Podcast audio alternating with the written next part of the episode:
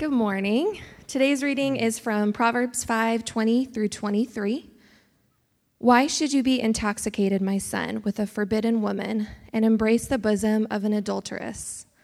For a man's ways are before the eyes of the Lord, and he ponders all his paths. The iniquities of the wicked ensnare him, and he is held fast in the cords of his sin. He dies for lack of discipline, and because of his great folly, he is led astray. This is the word of the Lord. You may be seated. All right. Again, good morning. Um, so uh, we're in Proverbs 5 this morning. And before we uh, get into it together, I want to give a couple things just so we can all have a, have a heads up. Um, it's more of a, of a PG 13 um, Sunday, if you will because that's where we uh, find ourselves in God's Word, and we're going to be true to His Word, and we're going to uh, communicate the t- tone and the content that God communicates to us. Um, I do just say that, though, as a, as a heads up, in case anyone has um, kids and uh, who are in here and you're not sure if you you know how uh, i just want to give you a heads up. Um, full disclosure i would have my kids in here. Um, we have talked through these things. I don't think any of this would be a huge shock to them though it might be to some of us. Um, but uh, that you know that's uh, um, we'll we'll we'll get into that. Okay, we'll talk a little about that. But um, uh, just a heads up. Again, we're talking about Proverbs five, uh, sex and uh, sexuality and intimacy, and um, the the prayer on the on the front end, and even as, as I move in in a moment to to some time in prayer, is that is that God would speak to each of us individually as well as to us corporately, as a whole, as a com- community of people. And, um, you know, I, uh, I'll just, I, don't know if I'm alone in this. I was up till about midnight, a couple minutes before. Some guys else who were there watching a game that felt like it was going to go to overtime for a while, and then uh, all of a sudden didn't. But um, um, but hey, it's good. It's exciting that U of A is looking good. Six and three is way better than three and six, right? So um, that's all I'll say about that. But it also um, I'll, I'll just share here on the front end that my, my tone and what I, what I say and kind of how I walk through, through these things is, um, is, is saturated in prayer and even in real trust and dependence on the Holy Spirit. Every time I, I come up here, kind of took my cues from others who have gone before and said that kind of before preaching, even um, uh, Charles Spurgeon said as he like descended the steps, they had steps apparently too, um, but as he descended the steps to preach from the lectern, he would, he would say, uh, Holy Spirit, I depend on you and I need you to communicate um, not my words, but, but, but, but yours. And, and so he would say that and pray that every time. And um, especially on a week like this, I just I feel a, a strong sense of, of, of, of, desire and conviction and hope that uh, God is speaking to us through his word. And um, the, uh, go ahead and turn with me in Proverbs 5. I, I see that we have some people here who are going to hand out the scriptures. I want to make sure, okay, that you know this is God's word that we're in. So if you don't have a Bible, would you hold your hand up high and keep it up, and somebody will hit you, okay? Want to make sure everyone has a Bible they can follow along with and read and see that this is God's word. And if you don't own a Bible, you do now, okay? Keep this one. And um, y, en español, si quieres la Biblia y no tienes, por favor levanta su mano y diga español. Y si no tienes una Biblia, uh, eso es un regalo a usted. Y esta mañana estamos en Proverbios capítulo 5. Okay, so again, we're in, in Proverbs 5. Want to make sure we all have a Bible we can follow along with and, uh, and read. And so, what we're going to see, okay, the main theme and title, if you remember that we're walking through in Proverbs, is, um, is wisdom in dizzying times okay? Or, or, or wisdom in disorienting times. And we've, we've talked the last few weeks about what that what that looks like. And i would say in our day um, perhaps one of if not the most disorienting realities of our lives of our culture of our community is is is, is the disorienting conversation around sex and sexuality and intimacy.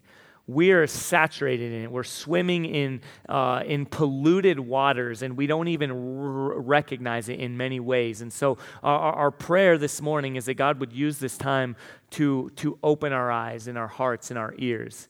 Okay, so how we're going to walk through this, I think we have a uh, have it up here. Is, is we're going to walk through it this way. Is the the first section, um, verses one through through six, is this is is is beware of seduction.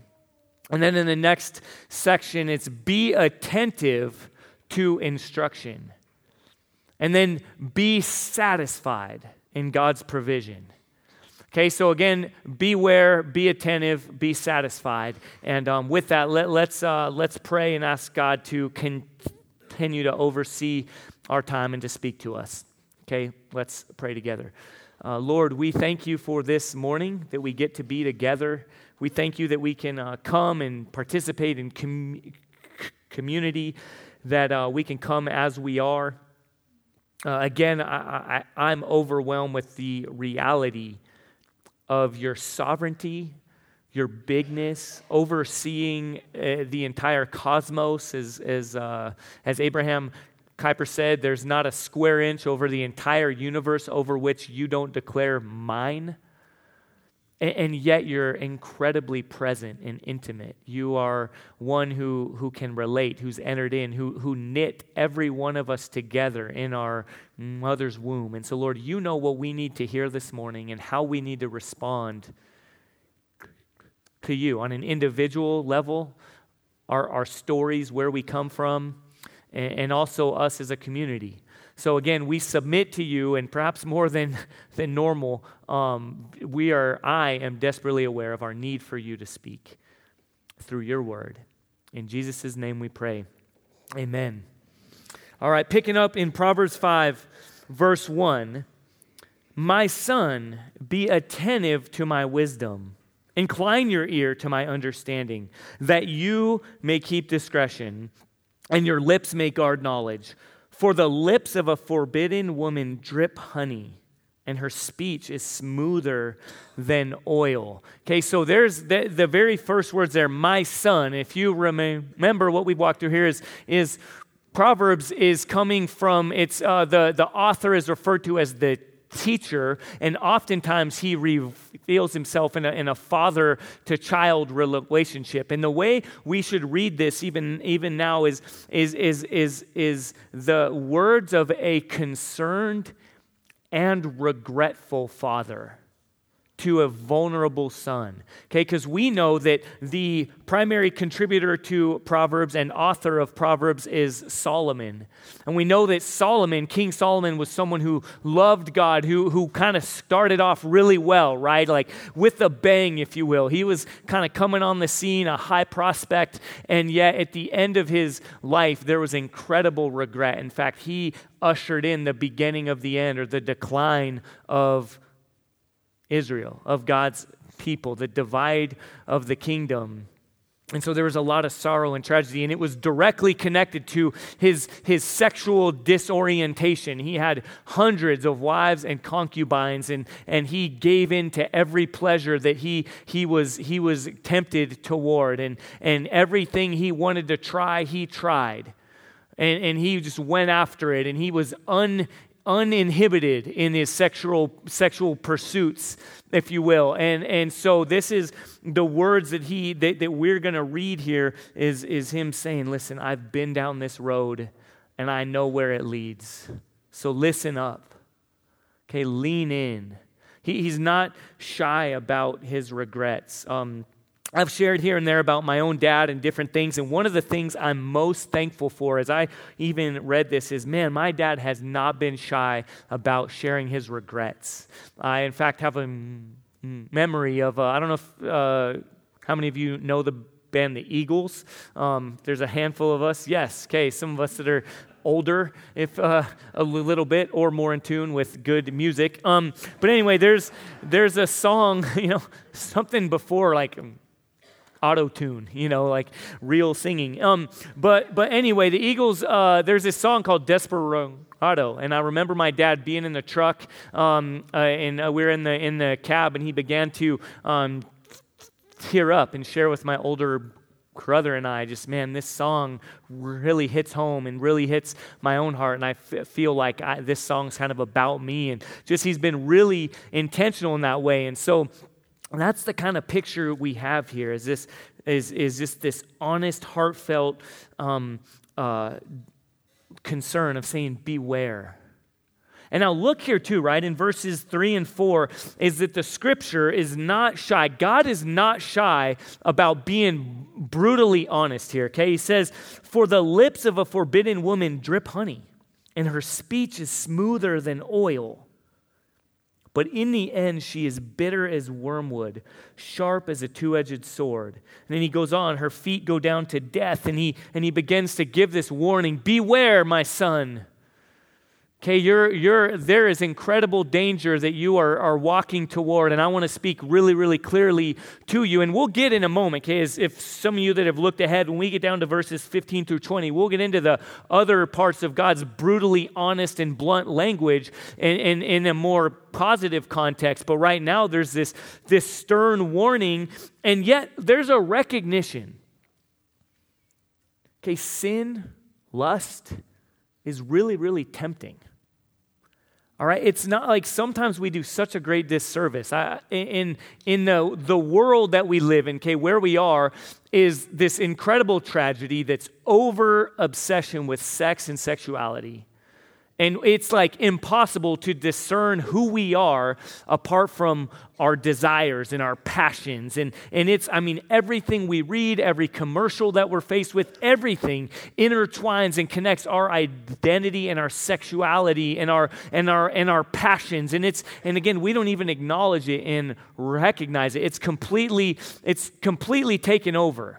There's a, there's a great book called Sex and the I World and it's really good of just just kind of calling out the fact that we are sexual beings okay? But but but that's not everything about us okay? And so even we'll get into it more here but we struggle as a community of people to even understand our relationships with one another as like brother and sister and, and father and, and sons and you know and like the exhortation that paul gave in the pastoral epistles to relate with older men as fathers older women as mothers younger women as sisters okay uh, uh, peers as brothers and sisters. This beautiful picture and yet we struggle so much with that in large part because of the tragic obsession distortion of sex being everything on the flip side, though, let's acknowledge that in the church, I think there's been an equally tragic,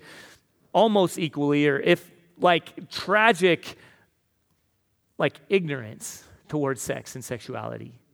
And just stuff that's really unhelpful. We'll see more of it as we go on. But even not acknowledging the fact that lust, that, that pornography, that, that, that, that shortcuts to intimacy is incredibly attractive. Okay, the, the, the reality, like we say things, oh, just ignore it, just go away, like it'll get better down the road, just kind of g- grin and bear it, it's not worth it, or we'll just kind of say these things and not call it like it is, which scripture doesn't do, and, and, and acknowledge, no, it's incredibly tempting. Yeah, if you look at that picture or that movie, or you move into that relationship where there's no accountability, where there's no bad breath, right? There's no there's no like i don't there's no i have to go all in. There's no self-sacrifice. There's no relationship. There's just shortcuts. And and and and that's sweet and smooth for a while. Okay we need to acknowledge that that's the case. Okay that, that again lust temptation this stuff is it's it's attractive. It feels really good. It, it even feels safer Okay, and if we don't acknowledge that reality, that temptation, then what do we do ourselves or with our kids or with the people that we're in relationship with when all of a sudden that's not uh, right? We get exposed to these things. We're like, whoa, mom and dad or church or whatever said this stuff was bad, and but it feels really good. Like, what do I do with this? And there's this acknowledgement no, this, it is easier. There are shortcuts that will feel better, that will be really, really tempting that will meet your needs more quickly, more safely, for a while. but in the end, it's bitter. It's sharper than any two edged sword. This, even the Hebrew there picture that would come to mind is, uh, is like you'll be eaten alive. It's, it's this idea of like it's it, and then again it goes on there. You, uh, her her path goes to Sheol. She does not ponder the path of life. Her ways wander, and she does not know it. You're you're putting your hand. You're entrusting yourself to a tour guide who's going to lead you right off a cliff. Beware my son, my daughter, my child. Beware of seduction. It's really tempting, but it's absolutely destructive. Beware. And then it moves on, and there's this, this, this theme that kind of picks up and says, also, now be attentive, be attentive to instruction. Okay, pick up with me in verse 7. And now, O sons, right? It turns now to the plural. It goes from like this individual conversation to a, to a, a bigger context, to a, a broader conversation.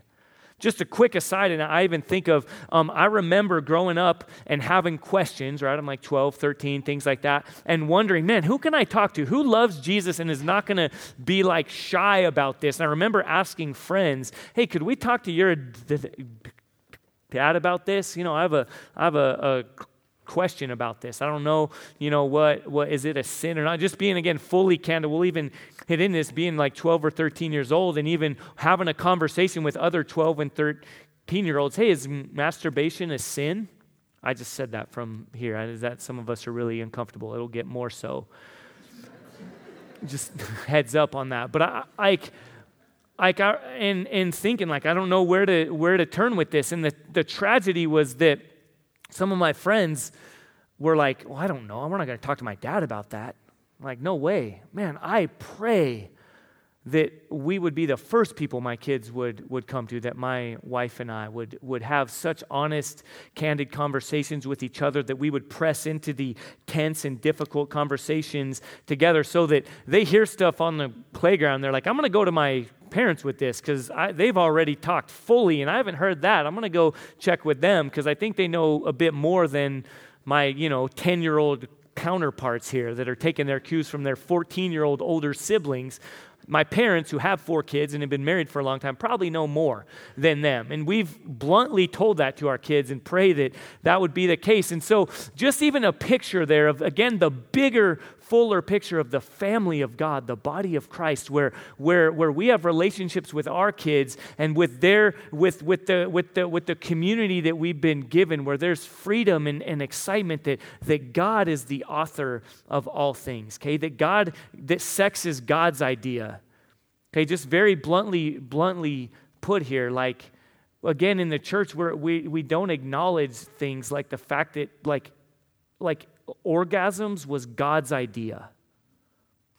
Okay, like let that sit in for a minute. Like again, we don't think that's oh that's not that's not God world. That's not stuff that he deals with. I, this is this is like there. This is playground. This is locker room talk. This is on the construction site. No. That's not like this is this is stuff that we submit to the author of life. Amen. And so I pray that we would have relationships with our own children and in, in the right context, in healthy context, in community, where we actually press into these things, where we acknowledge the temptation and the distortions that we've been fed and that we often function in, and we would submit ourselves to God's scripture, that we would be wise. All right? We're so foolish by remaining quiet and yet God, God's word thankfully isn't that way. And then look, okay, in, in, this, in this pursuit of wisdom, right? Don't be foolish, be wise, right? The greater theme here in Proverbs picks up, right? And it says, um, it pick up with me in verse, in verse, in verse, uh, in verse 8. Keep your way far from her and do not go near the door of her house lest you give your honor to others and your years to the merciless. Don't even go near the door.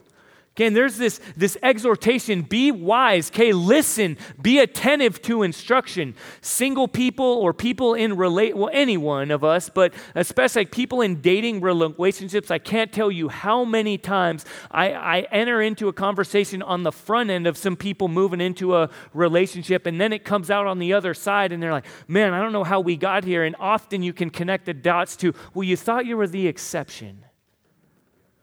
And that's not just, I mean, that's for everyone. Oh, I thought I was the exception. I, I knew I had some red flags and some triggers before entering into this relationship, before being in the vicinity of sin. Again, full disclosure, in, in, in, the conversations I have a lot with men, myself and with others, is just, is just an, an awareness of in our day and age, it's so, it's so often not, I'm pursuing, I'm, go, oh, I want to wreck my life. I want to wreck my family. I want to go have an affair. So I'm going to start out on that trajectory. No, more often than not, it's I'm, way, I'm wandering into the vicinity of temptation. I'm just going to casually pass by the door of the seductress. And this says, do not even go near her door. James chapter 1, verse, uh, verse 15 gives this warning, this exhortation. Then desire, when it has conceived, gives birth to sin, and sin, when it is fully grown, brings forth death. Again, this trajectory the, of the, the conception, beginning with desire and then wandering and then leading toward death. Be attentive. Verse 12. And you say, okay, at the end of your days, like Solomon here, you get and you're like, how did I get here? How did I arrive in this place? How did my life come to this point? Verse 12. And you say, How I hated discipline, and my heart despised reproof. I did not listen to the voice of my teachers or incline my ear to my instructors. I am at the brink of utter ruin in the assembled congregation. I despised instruction. Is there anything, again, in the context of wisdom, okay, in the con- but I think our propensity here is to be so individualistic, to be so, such like control freaks all right? Which, just to be clear, goes all the way back to the beginning to sin. When we turned away from God, when we, where sin very first crept into our own hearts, into humanity as a whole, was saying, No thanks, God, I think I know better than you and we continue to live that way right now. Ah, uh, thanks for your advice, but I'm going to take it. I'm going to dissect it. I'm the judge and the jury. I don't know if I'm going to, ah, uh, maybe I'll take a little bit out of that, but that feels a little uncomfortable. That feels, feels a little bit invasive. You know, who are you to speak into my relationship? We're in love. You know, we're whatever. I've got it figured out. I, I know what I'm doing. I, and we keep, we build these walls. In so doing, we're building these houses of cards that can so quickly become blown down. And, dis- and then again, we enter in this place and we say, How did I end up here? And like this, like this regretful father, we look back and say, I can probably trace, I can connect the dots back to hating instruction, to hating being called out, to hating the discomfort of someone speaking into my life. Beware of seduction and be attentive to instruction. And then in verse 15, the, the again in the Hebrew, and someone that spoke Hebrew and read Hebrew would understand now the tone kind of elevates and even gets like louder and yet more positive. And it says this here. I'm just going to read verses 15 through 20 in, in, in, in this call to now be satisfied through God's provision. Verse 15 Drink water from your own cistern, flowing water from your own well. Okay, it just in that day, cisterns and wells were prized possessions. Not everyone had one. And this is a source of life. This is a this is a positive contribution to who you are, to how you live, to, to how you thrive, to every part of your life would be connected to your cistern or your well. And so, this is a picture of a spouse. In this case, again, the father speaking to a son, but obviously, I hope we're aware enough that this connects to all of us men, women, married, single, wherever we are. And, don't, as we go on, we'll speak very pointedly to every, every demographic. if you will. But, but this, this call is on a broader sense in God's provision. God has provided for you, more specifically here, through your husband or your wife. God has provided you um, something that's a prized possession, a prized possession, a cistern or a well. Drink water from there. Should your springs be scattered abroad, streams of water in the streets, let them be for yourself alone and not for strangers with you. Let your fountain be blessed, and rejoice in the wife of your youth, a lovely deer, a graceful doe. Let her breasts fill you at all times with delight. Be intoxicated always in her love. Why should you be intoxicated, my son, with a forbidden woman and embrace the bosom of an adulteress? Again, the, God's word is incredibly pointed and blunt in the very beginning, acknowledging the temptation of sin, right? Smoother, smoother than oil, dripping like honey. An awareness uh, and, and, and, and, and, and, and honesty of the temptation of sin. And then similarly, perhaps even more so, bluntly honest in God's beautiful provision. Be satisfied in how I have provide, provided for you, says God. Be satisfied. Again, even bluntly specific here, saying in the in the in in your wife that I have provided for you, in in in be satisfied in in let her breasts fill you or satisfy you. Be and then even that in verse 19, it says, be intoxicated always in her love. Again, in the Hebrew, that's not just her love like you know, hearts like emojis, you know, like little hearts that pop up. It actually means like in her lovemaking. Be intoxicated. Be, if you're going to be disoriented, be disoriented in, in, in what I have provided for you, says God, in your spouse and again, we just get too uncomfortable. We stop there and we see, oh, I don't know. But no, there's God's bluntly honest in not just saying beware of seduction, but also bluntly honest in saying, be satisfied in my provision for you. And he speaks so clearly and so pointedly here. It's like in Genesis chapter 2, in the very beginning, okay, again, just so we acknowledge the fuller picture of God's story, this is what happened. When God walked Eve down the aisle and presented her, okay, like a father to a groom pre- when he presented the bride to Adam. Adam didn't know what to do, so he busted out in a song. And all the weddings I've officiated, I've yet to see this happen, but I'm waiting for it. Especially unscripted, right? Like just someone just freestyles. But Adam busts out in this song, and this is what he says in Genesis 2. Then the man said, This at last is bone of my bones and flesh of my flesh. She shall be called woman because she was taken out of man. Therefore, a man shall leave his father and his mother and hold fast to his wife, and they shall become one flesh. And, and, and the man and his wife were both naked and were not ashamed. There's no shame, there's, there's full, intoxicated satisfaction and God's provision. But is that the reality of the world that we live in today?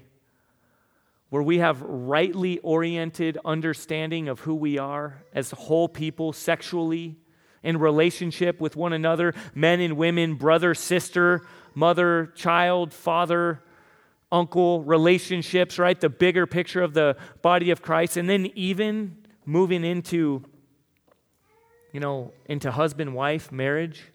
So often shame and discontent is more what defines us. And yet, God's word is, a, is an encouragement, again, an, an um, elevated tone of, of be satisfied in my provision for you in very blunt and clear and specific language. So, now, w- w- what do we do with that? Is it, it, again, so often we say that. It's really good. God's provided this gift. God's provided sex in the context of marriage between a man and a woman, a husband and wife. So just wait and it'll be amazing.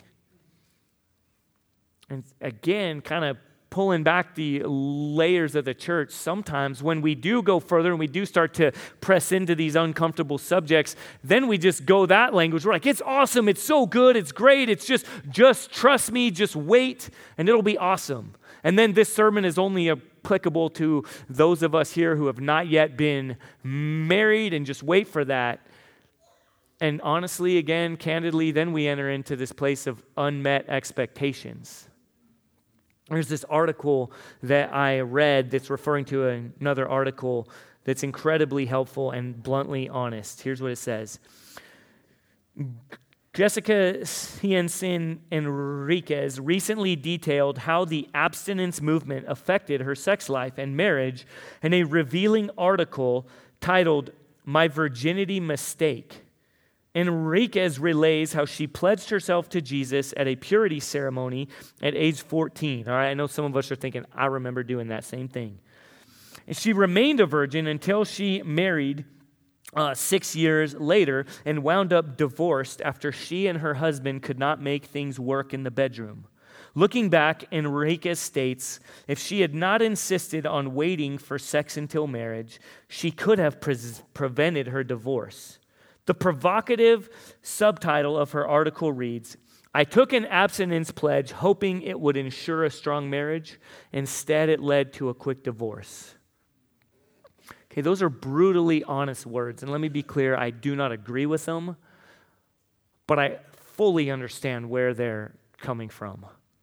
Okay, again, I, I, don't know if others, I remember in the kind of youth group era I was growing up in, we did all these pledges. They'd say, even sometimes in a big group like this, everybody, if you're going to make this pledge, stand up. It's like, who's not going to stand up? My like teachers right there, you know, my principal, like, all right, yeah. Like I remember seeing friends be like, you are so, you're lying. Like you are so full of it.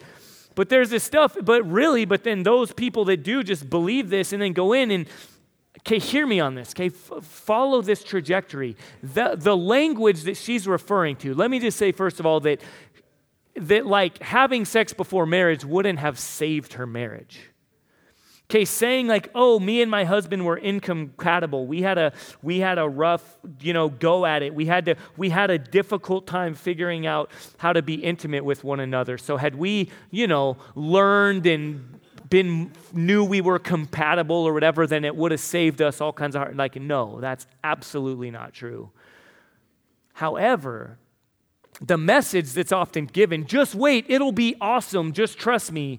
Just you know is hear me is is is is using the same language and, and is speaking to the same broken distortions that the world is saying Okay, it's, it's playing on the same field. God's design, God's plan for sex and intimacy and, and marriage and relationships is a completely different game altogether.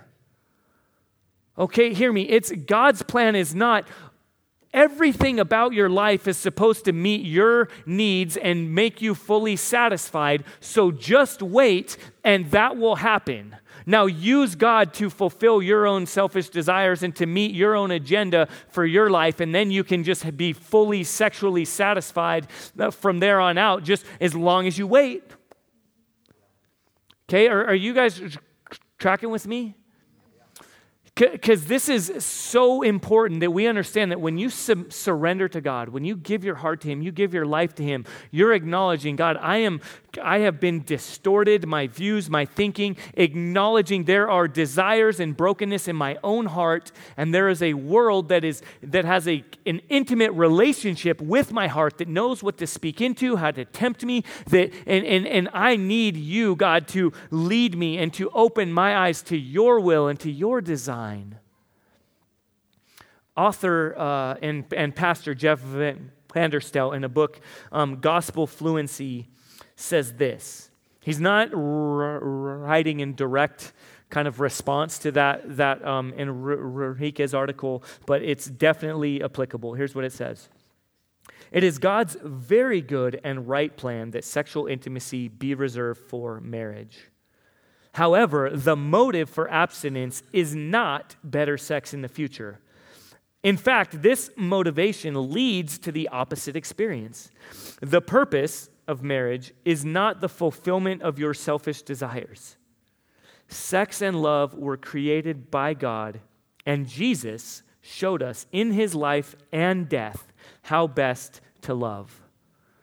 Okay, if you remember a number, we've heard this phrase here that, that death is at the center of love.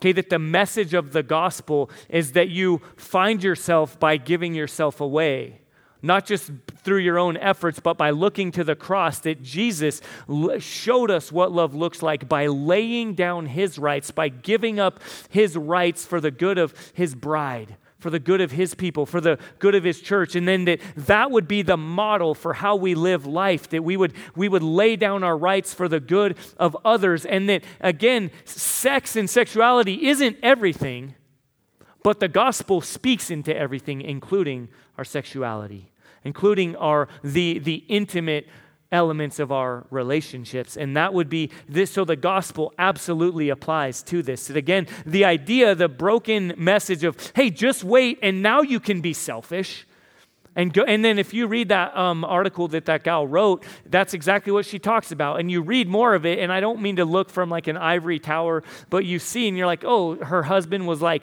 out at a bachelor party. I think even got drunk on the wedding night, and then was super unloving and uncaring and harsh. And you're like, yeah, there's so many elements that contributed to this brokenness.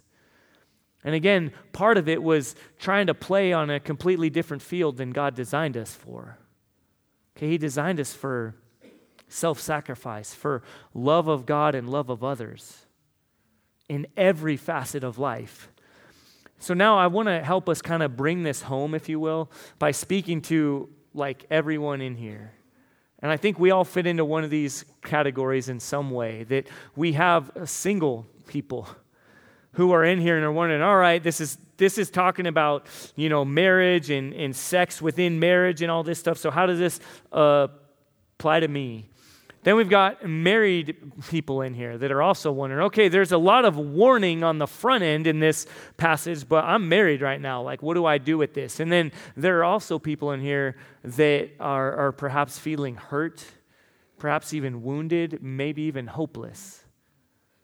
And are saying, man, my situation contributes to how I read this and I just feel confused. So let me speak to these different groups among us, okay? Single people. Okay, hear me right now, pointedly. I hope you hear this all the time, but it, it has to be said right now. You are absolutely not a second class citizen. Amen.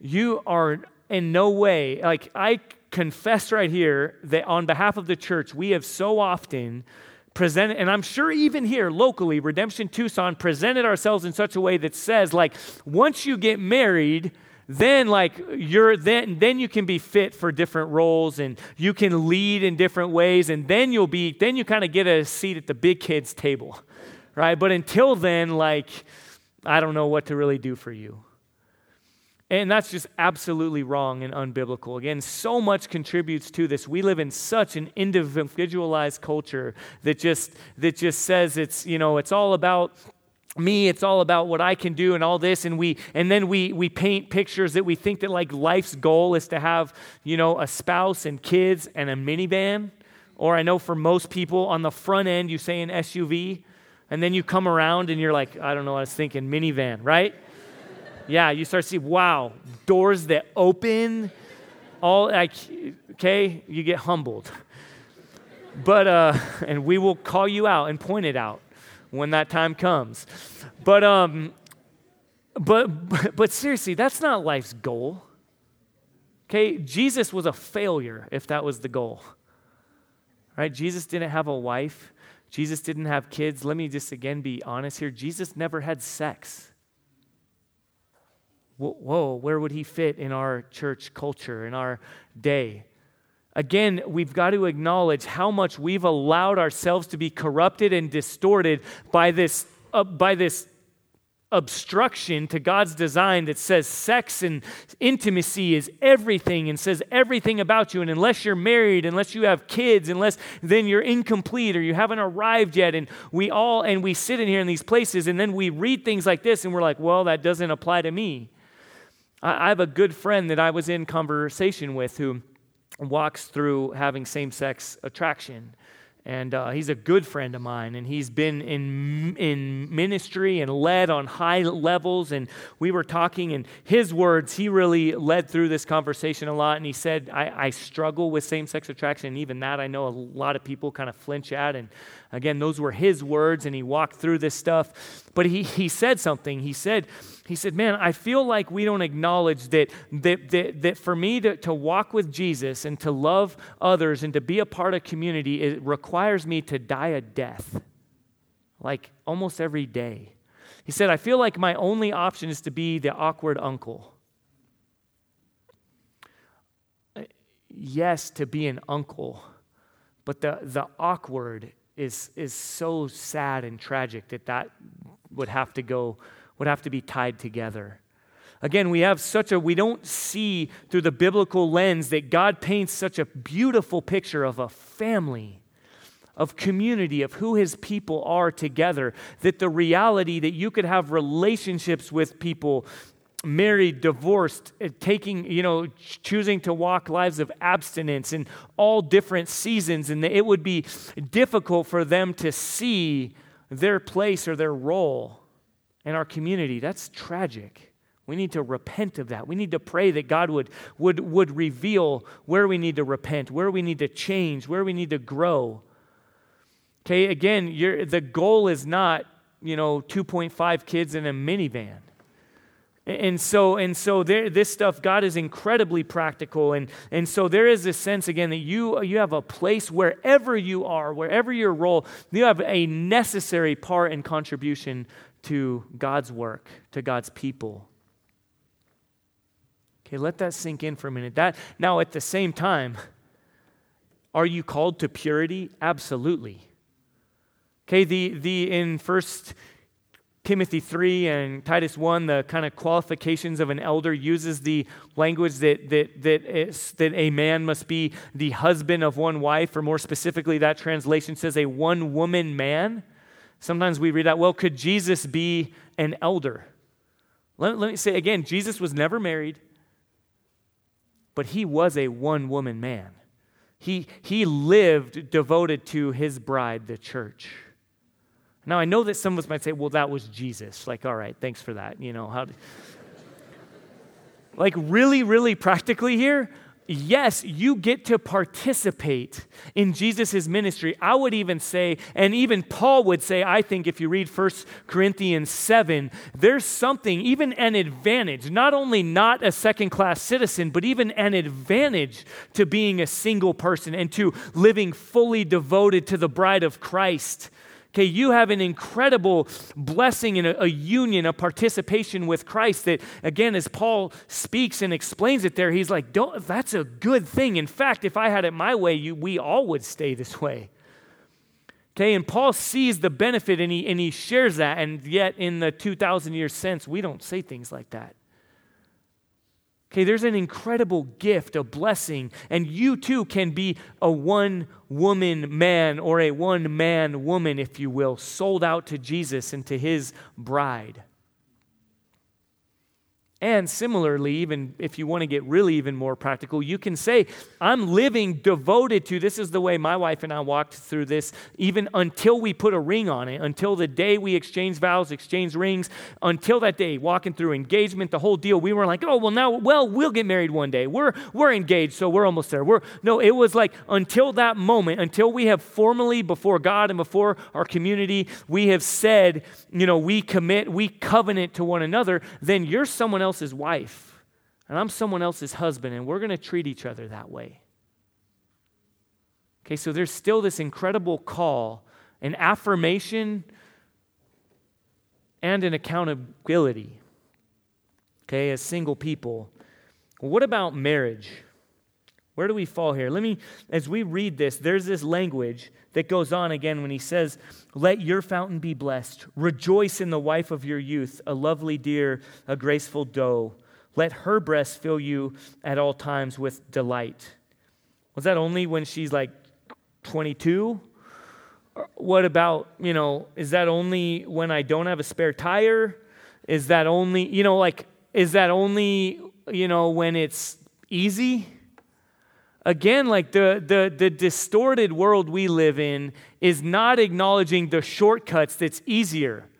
Okay, again, we've got to acknowledge it is easier to just look at a picture, to watch a movie, to enter into a relationship where you can turn it on and turn it off. You can flip a switch, flip it off. You're not accountable. There's nothing there. But let me tell you again, the language here is absolutely, but it is it is settling far short. God's design is harder, but it's better.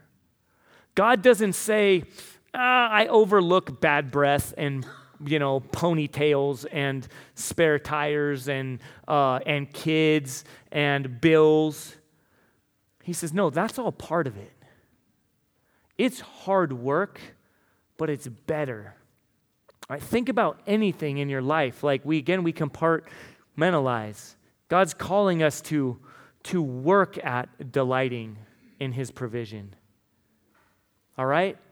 Is that, is that hitting home here? That there's this, there's this picture of like, that, that, again, he doesn't say, oh, just forget all that stuff and pretend it's easier now. He says, no, that's part of it, all right? Let me just, again, speak really, really clearly here to husbands and wives and how we, we function in this way. The, the easy route is not being honest, not being vulnerable, not confessing our sins or our temptations. The easy route is just pretending it's not there. The easy route is saying, well, I don't want to initiate right now, and I hope, you know, I'm going to pretend like I'm tired so, you know, she can pretend like she's tired, and we'll just look the other way and wake up a couple months l- later and, you know, or and just kind of go along passively that way. That's the easy route. That's the shortcut. That's even, hear me, a marital version of sweet as honey and smooth as oil. It's easy, it's a shortcut. But God's design is to bring all that in. And as you press in, as you talk more, as you're honest with your vulnerability, as you say, I know that by confessing this sin and this temptation, I, it's going to be difficult and it's going to be hard. And, and yet, and then uh, as the other spouse in that conversation saying, I know it's going to be hard and I'm going to now com, com, compare myself to, the, uh, myself to the other people they've been looking at or to this conversation is going to be hard or we, uh, it's going to be difficult, but it's so much better that God's design is that as we are vulnerable with one another, as we as we exchange our fears and our worries and our we confess our sins and pray for one another, that leads to so much greater of an intimacy between a husband and a wife. Okay, the, the picture that I hope we all would sit with right now is to understand, first of all, that it is absolutely interconnected, okay? Husband and wife we, we it's like a it's like a circus cycle that goes on of well i don't want to confess and then well i don't want to well i'm going to be mad well i'm not going to i'm not going to share my insecurity i'm not going to be vulnerable i'm not going to talk about these things and and then it just goes on and on and perpetuates and gets deeper and deeper and uglier and uglier. Right and yet god's beautiful design is that in the context of marriage we would share and that that would even lead to greater wholeness and greater understanding and even deeper intimacy. Okay, there's this, there's this, this charge. Work hard to delight, to be satisfied in God's provision. And then, lastly, as we close, I know there's a ton of people, married, single, f- formerly married, that we wonder, well, what does this mean for me? Okay, I will acknowledge on the front end here that this, this Proverbs 5 is primarily a cautionary warning on the front end. So again, like single people, if you're if you're on the front end of this and you don't have regrets just flooding your mind, like take heed. Okay, save yourself from the pain. Repent and confess. Ask God for help. Ask God to open your eyes now to not see, well, I'll sow my wild oats now and then just figure it out down the road. That's that never that's not how it works. And yet what about those of us who do say, "Man, there's been stuff done to me, there's stuff I've done, there's there's regrets, there's am, is it hopeless? Is there any hope? Is there any chance?" Again, hear me as plainly as I can say, yes. Absolutely. God's until your very last breath, God is in the business of restoring and reconciling all things to himself. The picture we get at the very end, the very end of the story in Revelation is that God wipes away every tear, that God is in, is, is, is in the business. We're going to even sing a song here in a few moments that, that, that talks about God making beautiful things out of the dust. You see pictures, if even what came to mind for me is when, when, when Peter one of Jesus' closest friends who abandoned him and turned his back on him is reconciled to him. There's this beautiful picture of restoration. It's tear filled, and yet it's incredibly hopeful. And then Peter, as we know, lives the rest of his life restored, redeemed, living not ashamed of his story, but that being a part of his fervent ministry of declaring the good news of Jesus. As one man I, I know has a phrase where he talks about that you get to be a trophy of God's grace. Okay, hear me, look at me. Everyone in this room can be a trophy of God's grace. Amen? You're, we're never past being in a place where our whole lives can be used to declare God's goodness. Let me read one more quote by that same author, Jeff Vanderstelt, he says this Jesus purchases our lives so that they would display his pure, holy, selfless, and unadulterated love for us. And if we fail, when we fail, we remember God's love for us and run back to the cross in faith, trusting that Jesus died for us. We believe that his death paid for our sin and cleanses us from all unrighteousness, that we are now clothed in his righteousness, that we are changed, that we are new, and that God has declared us pure through the pure love of Jesus Christ. This doesn't just change who we are, it changes how we live. Okay, God is speaking individually and communally to us here today. And as we respond right now, reflect on the good news of Jesus. Reflect that you're never outside of His reach, His grace. He said, I will never leave you, I will never forsake you. I'm working all things together. I have a plan for you. Everything, every, every, every part of your story, every fabric, He's weaving together on an individual level and for us as a community. Okay, that now as we respond, we would heed these words, that we would beware of seduction in so many ways in our lives. Every commercial we watch, everything that we are being, everything is calling out for our hearts. And God, as a loving Father, saying, Beware of seduction, be attentive to instruction. Be satisfied in God's provision and be in it together as a family, as the people of God. Let's pray together. Again, uh, Father,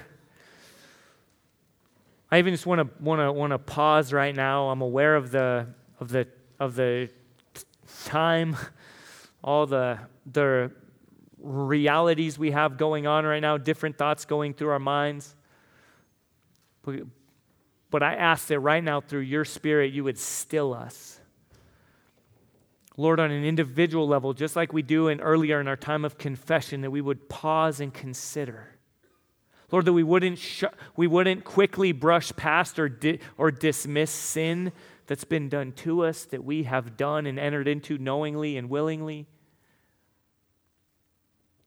And yet, also, God, that we would almost be unable to stay there too long, that we would stand worshipfully, gladly, with perhaps tears of regret, also mixed with tears of hope and joy in your good news. God, you are the author of life. Lord, we do confess and repent the ways that we, even as a church, have distorted sex and intimacy and ide- identity. And yet, Lord, we ask that you would lead us to all respond to the good news of Jesus, who is making all things new. It's in his name we pray. Amen.